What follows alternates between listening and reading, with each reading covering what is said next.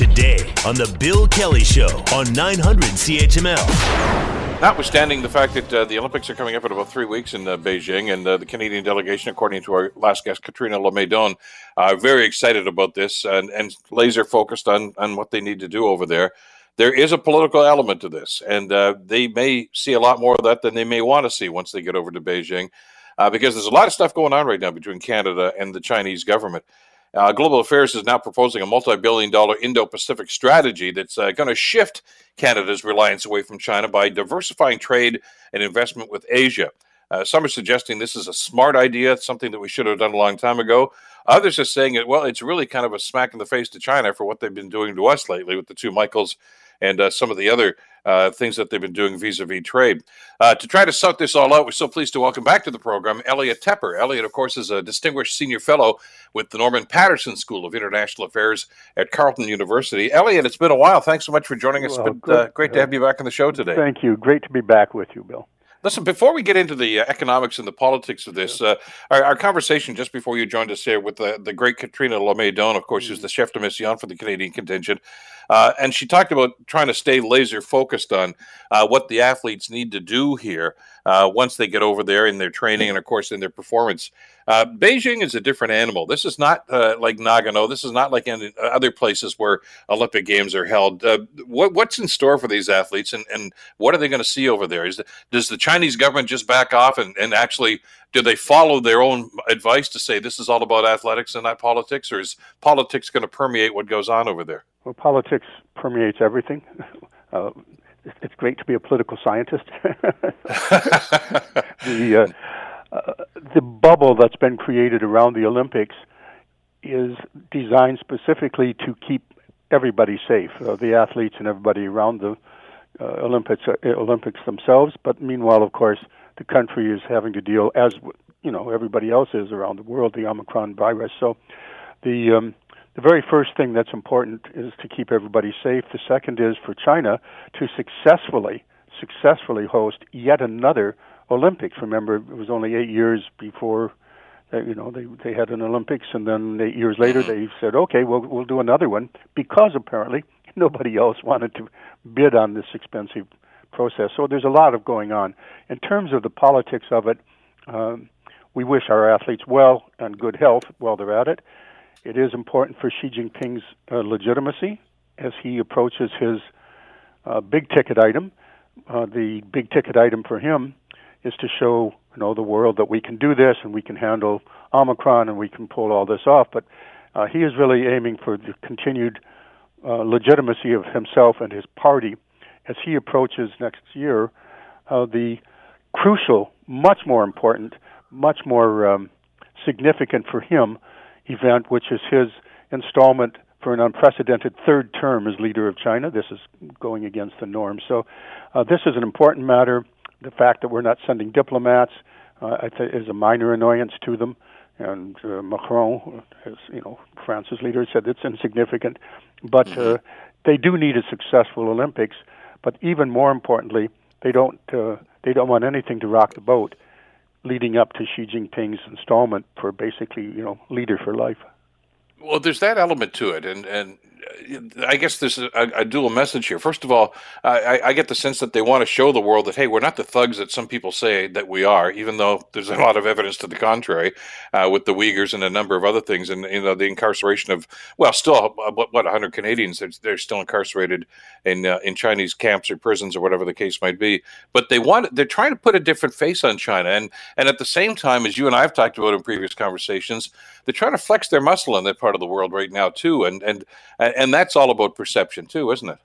Yes, they uh, they want to stand forth as the undisputed uh, leader of the superpower within their region and a putative global emerging superpower, which by 2050, 2049, actually, they hope to be the foremost country in the world, resuming after their period of humiliation now a period of rejuvenation. The Olympics Olympics uh, presentation is part of the demonstrating to the world their rejuvenation, but they've of course been taking very specific issues and actions around South China Sea, East China Sea, basically saying this really all belongs to us, and we're going to set the rules, And that's what this new Indo Pacific strategy coming out of Canada, but also uh, already out of the EU and all uh, NATO, and we're waiting for a comprehensive strategy out of the U.S., which may be why we're delaying a bit. But uh, what to do about an emerging China is one of the big questions now. The Olympics factors in, but it's it's a, a momentary factor. The big broad picture is an emerging um, power. They're already a superpower. Uh, how are they going to behave, and what can the rest of the world do about that? Two elements about that, and let's go right back. Words matter in in politics as as they do in so many other facets. Uh, Elliot, Indo-Pacific strategy. Yes. Uh, it's not China centric, and and for many many years we got the impression that it was going to be uh, because of the emerging economy, and we need to, to develop ties with this.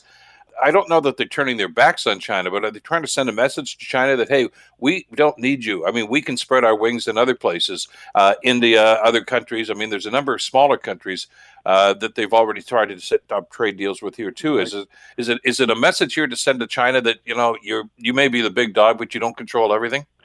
Initially, the term comes in modern times from the year 2007 when the Japanese Prime Minister Abe went to New Delhi and went to before their parliament and said, "We need an Indo-Pacific, India on one side of China and Japan on the other." Uh, the meeting of the two seas. Uh, basically, it was a statement right there that we're going to change the dynamics of the region by major powers straddling China working together. And out of that has come other things, the other initiatives, the quadrilateral uh, strategic dialogue, which Canada is not part of, but we can maybe fit into and that involves Australia and the U.S. as well as Japan and India, and also the uh, AUKUS. We didn't get a chance to talk about that. There's an emerging infrastructure dealing with the emergence of China that is coming, I think, rather late in the day, and this formulation now of an Indo-Pacific strategy, changing from Asia-Pacific. Canada can say, uh, in regard to what we're doing, we're not anti-China, we are pro-Asia. Mm-hmm. Uh, and and that, in my opinion, as a lifetime professor of Asian studies, it, it's what I've been preaching for a very long time. Not preaching, but teaching. Uh, I don't I don't preach, but uh, I've been teaching for a long time that Asia is coming. We'd better all get ready for it. And now with this uh, announcement about to happen in Canada, we are far more ready than we used to be. But to your point about the Chinese extending their their influence, and, and I guess you're referencing the, the Belt and Road Initiative, uh, yeah. a very controversial project, uh, pouring about uh, they say about a trillion dollars into building railways, ports, and pipelines uh, from Asia to Africa. Uh, you know, in the old days, if you wanted to, to take hold of a country, you'd send the troops in there. Now you don't do it; you do it through their economy. Uh, you may recall, I think you and I had this discussion last summer, I mean, or September rather, uh, when the U.S. pulled out of Afghanistan and we saw the, the terrible situations that resulted. Apparently, China was one of the first governments to call the new Afghanistan government and said, hey, guys, uh, we can help. Uh, they they like to get a foothold in there economically. We can help you rebuild. Here's some money uh, to go and build some infrastructure, uh, and of course, you know, you develop an economic tie with that. That seems to be part of their strategy now, doesn't it? Yes, indeed. It's a, it's a overt part of their strategy, and of course, right next door is Pakistan, and that's a yeah. a key element in their Belt and Road strategy. They have a special corridor there just for that. You know, it's a special component within the Belt and Road, and, and it's also, by the way, a, a cyber Belt and Road. All routers lead to China as well. They plan to dominate the economy of the future, and they plan to set the rules in their region the Belt and Road Initiative is a key element of that, and of course, everybody's now discovering there's cost to it. Uh, you can end up losing control of your the ports that they finance, mm-hmm. which has happened in Sri Lanka, which is happening to a degree in Pakistan, and they're fighting back against that. And there's a lot of problems emerging with the Belt and Road, but the and there's a pushback now, and it's part of Canada's new strategy as well. The United States, very belatedly, uh, is trying to rally global opinion and global uh, money to have an alternative to the way that China expands and have their own infrastructure program. And part of the new program, apparently about to be announced, puts money into to that counter Belt and Road strategy. And, and and that's it's going to be interesting to see just how that develops over the next little while and the impact that it's going to have. But as as we've seen for the last number of years in particular, Elliot, uh, when you push China or they perceive that you're trying to push them, uh, they push back. And uh, the two Michaels, are, of course, are an example of that. Yes. But even from an economic standpoint, of course, you know there were concessions, economic, uh, there were tariffs that were put on canola and, and a number of other things. Uh, I know that Canada right now is, is trying to cut a deal right with Taiwan and talking about developing stronger relationships. Uh, there's an ad, a huge advantage to that, of course, because a lot of these microchips and electronics that we've talked about that are in short supply right now are manufactured there. Yes. Uh, but China's, I, I get the sense, Elliot, that China's going to step in there and say, wait a second, that's us. China, we own Taiwan. You can't deal with them independently, even though they are members of the World Trade Organization. Uh, is China going to get tough about this, and are they going to try to flex their muscle there? They have been flexing their muscle, and indeed they've been uh, sending wave after wave of fighter bombers and other and other uh, uh, aircraft into Taiwanese self-declared um, exclusion zone, a, a danger zone. No, Taiwan is very much under threat by China, and we I think there's excellent reason to think that Xi Jinping is, has it on his to-do list to to say I'm the best leader ever in Chinese modern history, even better than Mao, ever better than Deng Xiaoping. I will reunify. I will take over Taiwan. Their preparations are far advanced uh, to do so, uh, but clearly there's not a decision. And the West is saying no, there's no way you can do that. We're going to stand uh, with Taiwan. No, Taiwan is is a very good case to keep an eye on as an indicator of what everybody is willing to do and able to do to assist uh, a different kind of China. Xi Jinping's China is a, as, as the phrase is, it's a, you know wolf warrior diplomacy. It's no longer bide your hide your strength and bide your time, as Deng Xiaoping said. Don't scare people as you grow. They're they're willing to scare people now, starting with Taiwan. It's a if I'm you know professor looking around the world, one of the key flashpoints for me right now is China, Taiwan.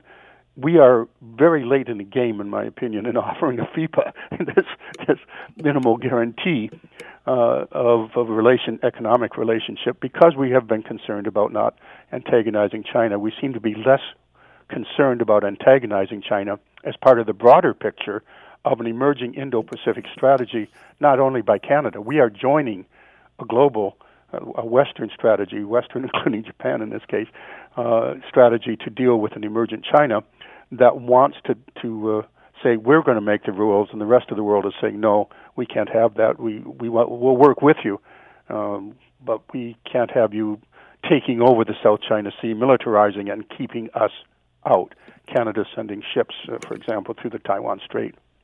I'm, I'm reminded of the uh, the movie The Untouchables with Sean Connery and Kevin Costner when uh, Sean Connery, the cop, uh, says to Eliot Ness, "What are you prepared to do about it?" Because I think that's the question Taiwan is asking right now, and it's not unlike what's going on with Ukraine on the other side of the world, yes. Uh, where the Russians are back along the border right now and threatening, and the United States is saying, "We got your back." Well, they're saying the same thing to Taiwan, and Taiwan saying, what are you willing to do about it? How far are you willing to go? Because uh, you, you, you don't want to step on the on the toes of the Chinese, but at the same time, you've got to send a message. It seems as I'm not suggesting they were necessarily on a collision course, uh, but at some point, the United States and, and for that matter, Canada, are going to have to take a stand on this. They can't just say, "Hey, wag their finger at them." Yes, part of the Indo-Pacific strategy that was a, great scoop by by the Globe and Mail uh, uh, correspondents uh, they, it's for detail. They, you know, this has been in the works for at least since last April, and very senior people are involved in it and making it happen. So it's not a new. Uh, this is our mandate, and we're going to invent it. It's very far along, about to be announced, apparently. But in that is um, is increasing our naval capacity, for example, to assist in, in clearly in the South China Sea, and Japan has an East China Sea concern. Neither in the Ukraine nor in Taiwan is there an ironclad guarantee by treaty to come to their defense. That's um, it's been left ambiguous by the United States. Uh, mm-hmm. What, you know, to shape the behavior of China. Don't don't don't go after Taiwan, but to shape the behavior of Taiwan. This is historic now. This is the, what's been going on. Taiwan don't don't cross the line and declare independence. That would be a red line for China that China will react upon. And the same in Ukraine. There is no treaty obligation but there's a statement by the President of the United States, we've got your back. So, you want a nightmare scenario? Oh, wow, Bill, can you imagine what would happen if both Russia uh, on the one side goes ahead with their very well planned invasion of Ukraine simultaneously and in cooperation with China actually acting militarily against Taiwan? What a scenario for a new novel! I hope not a reality. But the point of all this is we the United States is trying to reassert some leadership, and Canada's certainly been uh, expected to join in uh, with what to do about an emergent China, behaving as it does under Xi Jinping, uh, rather than um, its, his predecessors. And, and, to that point, I mean, as you mentioned, Canada has already sent uh, ships over there and, and yeah. been chastised by the Chinese government for doing that, suggesting that those are Chinese waters, when, when in fact they're international waters.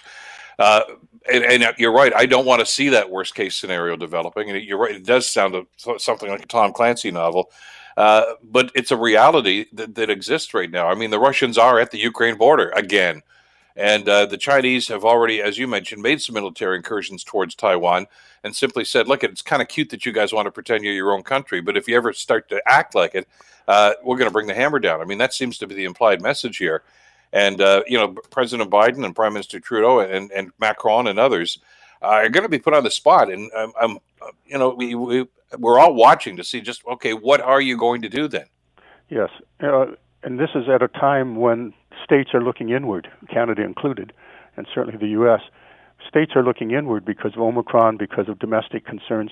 How important are our international uh, matters? How much bandwidth, how much capacity, for example, does the United States currently have to take decisive action, even though it certainly has the military capacities, the cyber capacities, the intelligence security capacities to act? Um, the president of the United States is hemmed in right now at home, and that's going to get much worse as, as election time approaches. The world is looking for some leadership. This new Indo Pacific strategy is one key element because, as I say, it's not only our strategy. The Americans, uh, you probably saw, Bill, that uh, the new ambassador from the U.S. to Canada said, We're watching for action. No, no, he didn't say yeah. action, policies uh, to match the words so, uh, uh, regarding China. Uh, I would add to this, as a long-time student and follower of the area, Canada has been very intermittent in its commitment to the region. It will say strong things and then attention diverts elsewhere. Of course, the U.S pull is gravitational pull is so strong, and of course the historic ties with with uh, Europe are very strong. I'm what I'm looking for now is, uh, and what I'm hoping for is a permanent, dedicated, not just through this Indo-Pacific strategy framework, an actual set of commitments to Asia that anchors us in the region because we are an, a Pacific Asian country. Uh, sure. Not only in terms of where we are geographically, but also in terms of our immigration patterns. You know, Chinese is the third largest uh, language after French and after English and French in Canada, so uh, Mandarin. So we are an Asia Pacific country. We are an Indo Pacific country. Uh, we need to act like one, and we now apparently have a framework within which we can do so if we follow through. Well, and that's going to be the key if. Uh, we'll see how this develops. Elliot, great to get your perspective on this. Thanks so much for spending some time with us today. Enjoy the weekend, and uh, we'll talk again soon, I hope. Looking forward to it. Take care. Elliot Tepper, of course, from Carleton University. The Bill Kelly Show, weekdays from 9 to noon on 900 CHML.